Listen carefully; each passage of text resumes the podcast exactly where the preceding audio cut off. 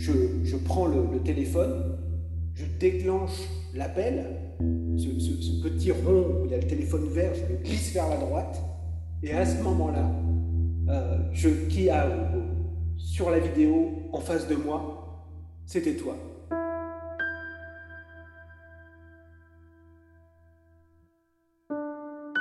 Il y avait plusieurs choses incroyables, c'est que, un, t'étais réveillé, deux, tu pouvais parler, puis trois, ça, ça, avait, ça avait marché, je, je, le, le fait de t'entendre, ou bien, ou bien la, la, la, l'opération était décalée d'un jour ou deux, et t'étais pas parti, ou bien t'étais parti, et ça avait marché.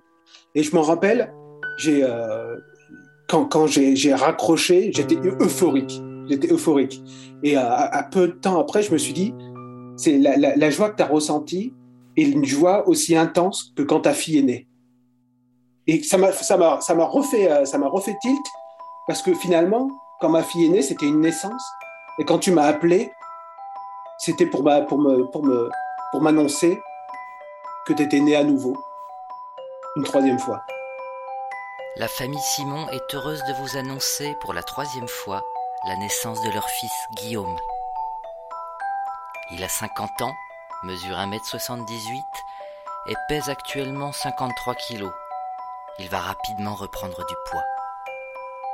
L'adulte, les parents et le frangin se portent bien et vous embrassent. Frères de cœur, saison deux, épisode neuf. Le troisième faire-part de ma vie. Au début, j'y, j'y ai pas cru. Je fais euh, ouais, salut frangin, ça va ? Et toi, tu étais souriant, je me, je me rappelle. En plus, tu t'étais un peu sous, encore, sous le, à mon avis, sous l'emprise des, euh, des, des médicaments pour, pour, pour dormir, douleur. et cetera. Donc, ouais, et en plus, sans, sans trop de douleur, donc assez euphorique. Ouais, ouais, ouais, ouais, ouais. Je, je t'avais sur mon écran, j'ai encore une photo, j'ai pris une photo. Je me suis dit, il faut que dans une heure, je la re-regarde parce que je pense que je suis en train de rêver. Et, euh, et on a eu cette première conversation. Ouais, comment ça va ? Ouais, ça va bien. Écoute, frangin, ça va plutôt bien. Tout s'est bien passé.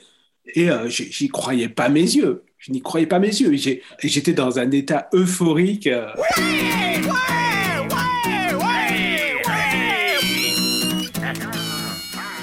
Et je me rappelle m'être tourné. Il y, y avait Séverine et Capucine. Et... Euh... Et je, je pense que j'ai, j'étais bouche bée, puis après je leur ai dit, mais vous savez qui c'était ? En montrant le téléphone, c'est, c'était parrain, c'était le frangin.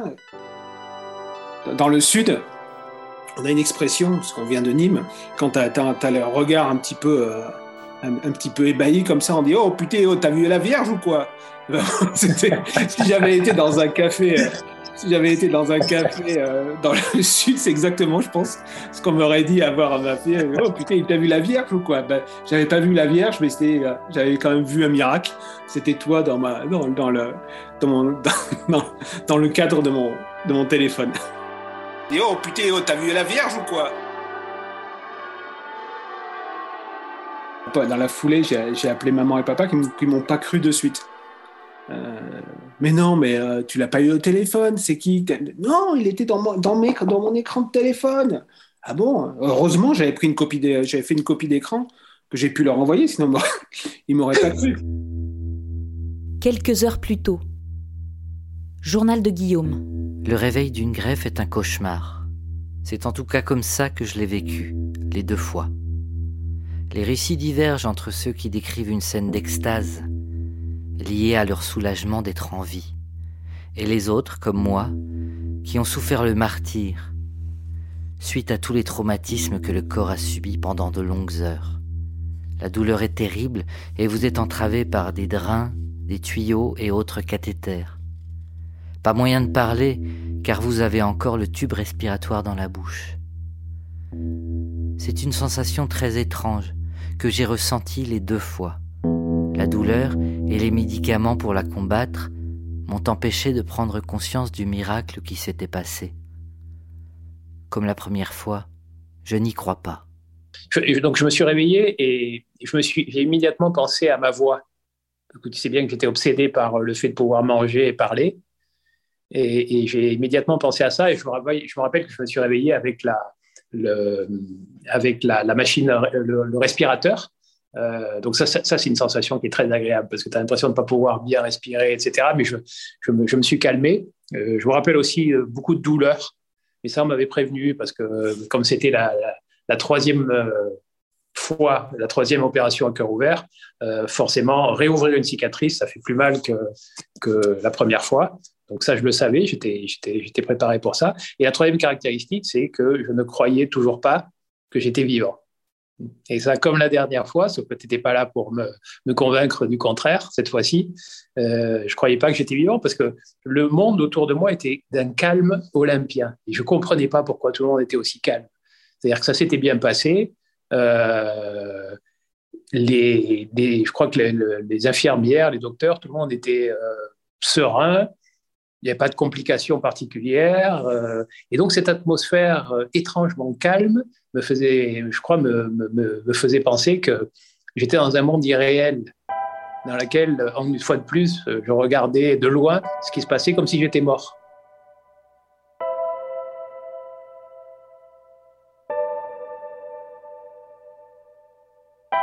Et donc, euh, donc, je voyais les gens, et cetera. Il y a une chose qui m'a, qui m'a beaucoup rassuré, c'est que mon infirmière russe était là, bien au rendez-vous, comme prévu, avec son grand sourire, avec sa douceur et, et son calme aussi.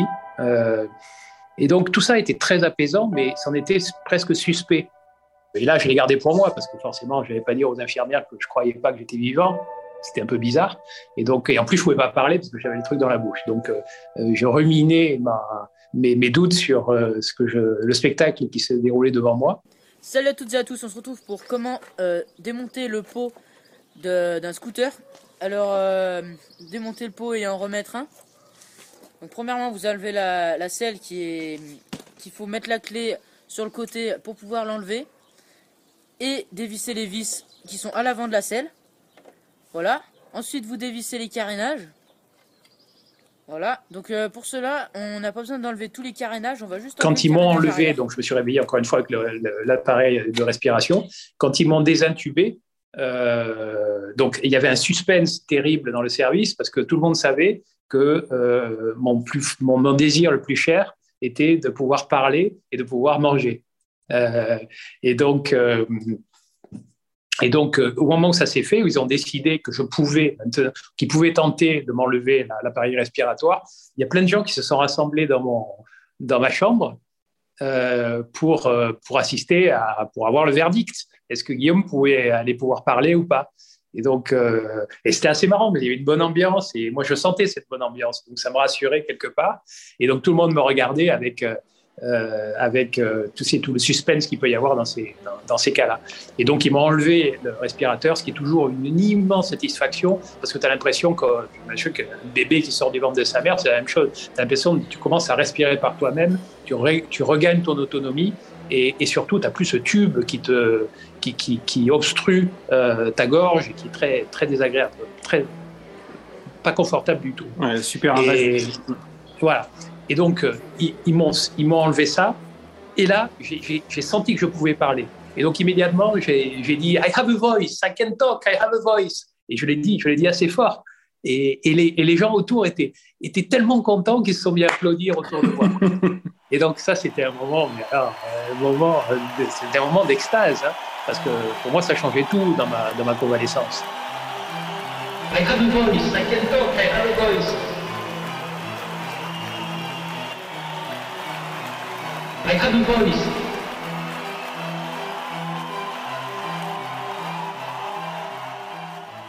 Dix minutes plus tard, journal de Guillaume. L'infirmière russe et moi avions fait un pari. Elle était persuadée que je pourrais marcher au réveil de mon opération. Me souvenant de la façon dont je me sentais à mon réveil lors de la première greffe, j'ai pris le pari. Et secrètement, je me disais, pourvu qu'elles ne s'en souviennent pas, et cetera. Parce que, tu, bah évidemment, tu, t'es, t'es, quand tu, tu, tu te réveilles d'une greffe, tu es endolori de partout, euh, tu as des cicatrices, tu as des tuyaux, tu bah, es entravé, quoi. Donc, tu n'as aucune envie de marcher, hein. Tu n'as vraiment aucune envie de marcher. Et donc, euh, après le... Après l'épisode de, de, de, la, de la parole, donc de la, du regard de la, de la, de la parole, euh, je la vois arriver de loin dans la chambre. Je l'ai vue arriver de l'autre bout du couloir. Je me suis dit, aïe, aïe, là, ça va être le moment où elle va me dire qu'il faut marcher. Je la vois arriver, c'est comme si je la voyais au ralenti, tu sais, comme dans les films. Elle est arrivée dans la chambre avec un petit sourire, un petit rictus, et, et elle m'a dit, alors, tu te souviens de, de notre pari ? Et je lui ai dit, oui, oui, je m'en souviens, mais bon, j'imagine que c'était... C'était, enfin, c'était, on rigolait, quoi. C'était, parce que là, je ne me sens pas du tout de marcher. Il m'a dit, si, si, si, si, on va te faire marcher, tu vas voir. Euh, et, et tu verras qu'en faisant l'effort, là, tu vas avoir mal, ça va être inconfortable, mais tu seras tellement content une fois que tu auras marché que ça va. Tu vas tout de suite oublier, je te promets. Et confiance. Et comme j'ai, j'ai, une, j'ai une confiance euh, immense euh, dans, cette, euh, dans, cette, dans cette infirmière, je lui ai dit, écoute, euh, si... allons-y, quoi, essayons. Moi, je, je, je, pour moi, c'est absolument inconcevable de faire un pas, mais allons-y, essayons. Et là, euh, ils m'ont donc, euh, ça, c'est préparé, euh, quelqu'un qui se réveille d'une greffe pour une marche, c'est, c'est genre vingt minutes, hein. Il mmh. faut, faut tout débrancher, rebrancher, et cetera. Et puis bon, il n'y a pas une seule personne dans la chambre, tu as quatre personnes qui te suivent, quoi, hein. Donc, c'est vraiment, le, le, on te prépare pour, pour, une compéti- pour une compétition sportive, pour un marathon, quoi, en quelque sorte. Et donc, ben, petit à petit, ils ont débranché tuyau après tuyau, et cetera. Et là, ils, ils m'ont dit, bon, à toi de jouer. Là, on a fait ce qu'on, a, ce qu'on, a, ce qu'on devait faire. Maintenant, tu dois te, te relever déjà sur ton lit. Et ça, franchement, c'est un truc qui est douloureux, comme, euh, mais c'est, ça fait vraiment très, très mal. Mais je suis arrivé à me, à me relever, et là, j'ai senti que mon corps était beaucoup plus réactif que la première greffe. J'ai senti que j'avais plus d'énergie, que j'avais un petit peu plus de, de, de muscles aussi, évidemment, parce que j'étais moins, resté moins longtemps euh, alité. Sur, euh, alité. Donc, euh, donc là, j'ai senti l'espoir renaître et je me suis dit, ah, ben, je vais peut-être arriver à marcher. Et bref, donc, euh, ils m'ont transporté, euh, ils, m'ont, ils m'ont appuyé sur un déambulateur.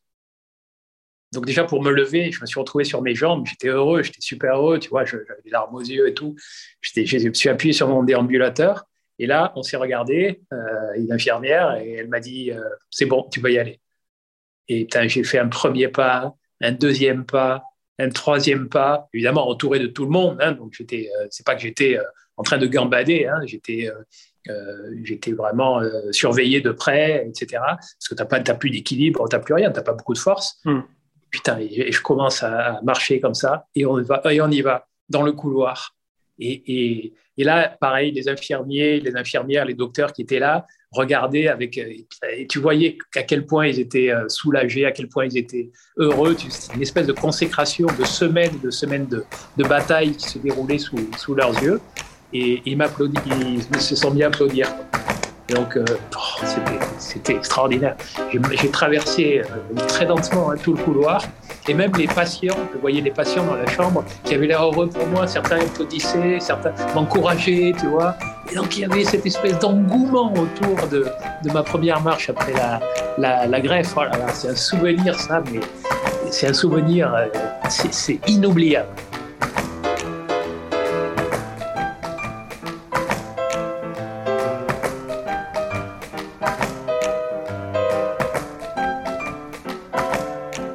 Et c'est des rapports comme ça que tu as dans ce genre de situation.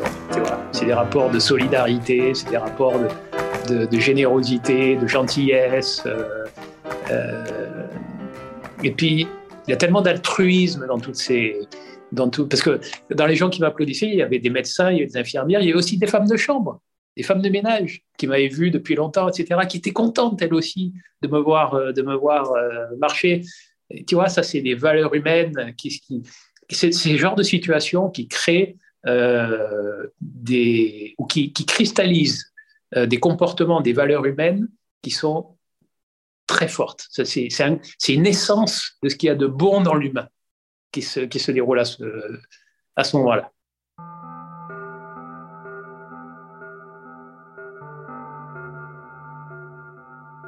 vingt-six août deux mille vingt. Journal de Guillaume. Les jours suivants se déroulent dans la douleur et une inquiétude émerge. Mon rythme cardiaque est trop faible. Il est de quarante battements par minute seulement. L'équipe médicale tente tout pour le stimuler, mais cela s'avère impossible. Ils m'expliquent que cela arrive Pas fréquemment, mais ce n'est pas si rare. La solution, c'est l'implantation sous la peau d'un pacemaker, assorti d'un défibrillateur dans le haut de mon torse. Le même appareil que j'ai porté pendant plus de deux ans. Retour au bloc opératoire donc, pour cette nouvelle intervention, la cinquième de l'été. Après une greffe, tu as des docteurs qui s'occupent de toi pratiquement tout le temps. Hein. Donc ils sont, euh, euh, ils, sont, euh, ils sont autour de toi, ils sont là la nuit, et cetera. Tu es surveillé de très près. Et, euh, et donc un de ces docteurs, qui était un Italien, encore un Italien, Euh, qui s'occupait de moi, avec qui je m'entendais bien, et cetera, m'a dit, écoute, il y a un problème et euh, on ne voit pas la solution, on a tout essayé et il faut faire une nouvelle opération. On a pris la décision de, de t'installer un pacemaker euh, pour aider ton cœur à euh, augmenter son rythme cardiaque et, et on, on voudrait le situer vers quatre-vingts battements par minute, qui est mmh. un, un, niveau de, un niveau de rythme cardiaque raisonnable dont tu as besoin pour pouvoir vivre normalement. Et donc, ça voulait dire une autre opération. Donc, euh, ça, j'ai appris la nouvelle avec un peu de, avec un peu de peine, mais bon, ah, de toute façon, on était lancé. Là, c'était la cinquième opération de, de l'été. Donc, ah, je, je me suis dit, bah, il faut aller jusqu'au bout. Si c'est nécessaire de le faire, il y avait un autre truc qui m'inquiétait, c'est que c'était, ils, la, leur volonté, c'était de m'implanter un, non seulement un pacemaker, mais qui fait aussi défibrillateur. Et ça, ça m'inquiétait beaucoup plus parce qu'un défibrillateur, il peut se déclencher. Si tu as une, si tu as une arythmie forte, ça peut se déclencher. Mmh. Si ça se déclenche, euh, ça te, c'est, pas, c'est, c'est un épisode très difficile à vivre parce que c'est tellement, ça te sauve, ça te sauve la vie, bien entendu, mais euh, c'est un choc électrique qui est tellement fort que ça te projette sur le sol. Mmh. Et ça peut être, euh, et une fois que t'as, qu'il s'est déclenché, tu ne peux plus conduire. Et donc, et, et donc, je me suis dit, voilà, là, là, ça, si, si. Et ça s'était déjà déclenché quand j'avais mon L V A D plusieurs fois, et c'est vraiment des moments très pénibles. Euh, et puis, je n'avais pas envie de me retrouver sans pouvoir conduire. Donc, euh, ben voilà. Bon, enfin, bref, je suis reparti à nouveau, je me suis réfugié, euh, j'ai rejoint mon refuge euh, dans, la brousse, dans la brousse africaine. Euh, je me suis préparé mentalement pour cette cinquième opération, et, et je suis reparti au bloc.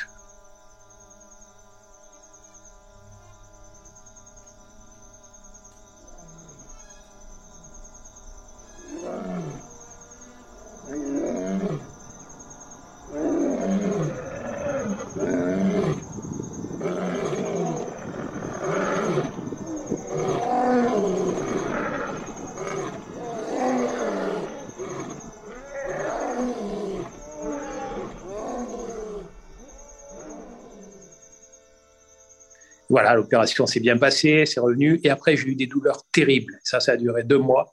J'ai eu des douleurs euh, vraiment difficiles parce que le, il y a un hématome qui s'est formé au, au, au niveau de mon, de, de l'implantation de, de mon pacemaker. Et cet hématome euh, me faisait un mal de chien. Euh, et donc, euh, pendant deux mois, j'ai, j'ai, j'ai vraiment beaucoup souffert à cause de ça. Donc ça, ça a été très pénible. Mais bon... Euh, tant bien que mal, je suis arrivé à, à, à être upgradé, euh, donc à changer de, de département, euh, être, à rejoindre, quitter les, les soins intensifs à regret un petit peu parce que j'étais bien entouré, puis je m'étais fait plein d'amis, hein, évidemment, mmh. donc j'étais presque, c'était presque un, un au revoir en quelque sorte. Mmh. C'était, c'était émouvant hein, quand je suis parti de là parce ouais, que tout le monde, euh, je m'étais, je m'étais vraiment fait des, des amis quoi. Hein. Et là, je partais vers un monde nouveau qui est euh, un autre euh, département euh, dans lequel euh, les malades vont quand ils, ils ont déjà euh, récupéré. Et, c'est un, et je crois que je t'avais déjà expliqué ça, mais c'est un département, c'est, c'est, c'est un passage difficile parce que là, on te demande d'être autonome. Et donc, il y a plein de choses qu'on euh, faisait pour toi, euh, qu'on fait pour toi dans les, dans les services de soins intensifs, que tu dois faire tout seul. Et donc là, l'apprentissage, ou en tout cas la, conv- la vraie convalescence, euh, la récupération euh, commence.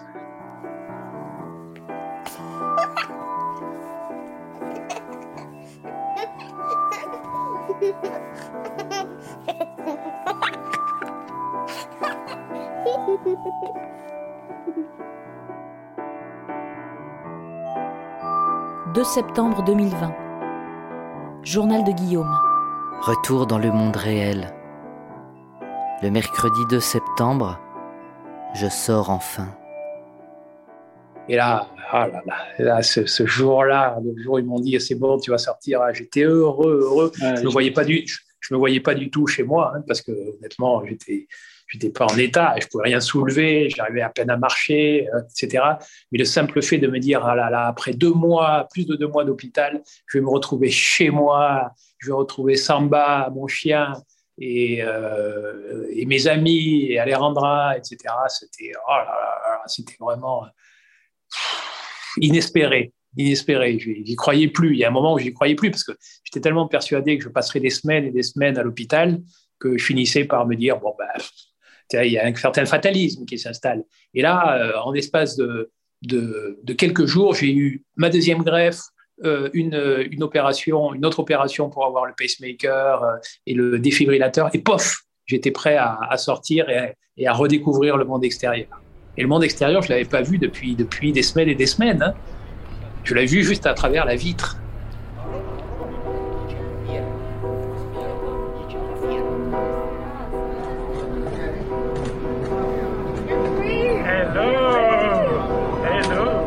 Et donc voilà, il y a un jour, un jour donné, ils m'ont préparé, et cetera. Et, et, je, et, et je suis sorti. Et c'est mon ami Andrea qui, qui, qui, est venu me, qui est venu me chercher. Et c'était, c'était une journée formidable. C'était une journée de profond bonheur. Mais je pense que profond bonheur, c'est pas des mots qui soient suffisants pour, pour décrire le soulagement et la, je sais pas, c'est, mais, euh, une espèce de joie immense euh, de redécouvrir le monde, de redécouvrir la vie normale. Et je me rappelle, je, je dis à Andrea, s'il te plaît, on ne va pas du tout, tout de suite à la maison, euh, on, on fait un petit tour en, en, en voiture, parce que j'ai envie de voir le monde un petit peu. Le coin est allé faire un petit tour dans, dans West Hollywood, euh, et je regardais les gens euh, sur les trottoirs qui marchaient, qui couraient, qui disaient « Ah là là, c'est, c'est la vie qui reprend, c'est la vie qui, qui reprend le, le dessus ». Et, et j'étais tellement heureux de redécouvrir ce, ce monde extérieur que j'avais, que j'avais pas vu. Je me rappelle qu'il faisait beau, j'ai failli lui dire « Allons la mer, euh, j'ai envie de voir la mer ». À suivre.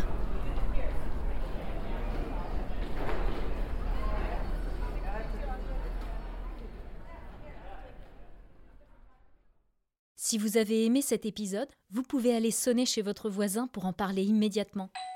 Bonjour, c'est votre voisine. Appelez votre famille, allô, maman, vos amis. Vous pouvez aussi descendre dans la rue avec un mégaphone et dire tout le bien que vous pensez de Frères de cœur, le podcast. Écoutez le podcast de Frères de cœur. Vous pouvez aussi, plus simplement, vous abonner sur votre application préférée, mettre des étoiles, plein d'étoiles, et nous suivre sur la page Instagram Frères de cœur podcast.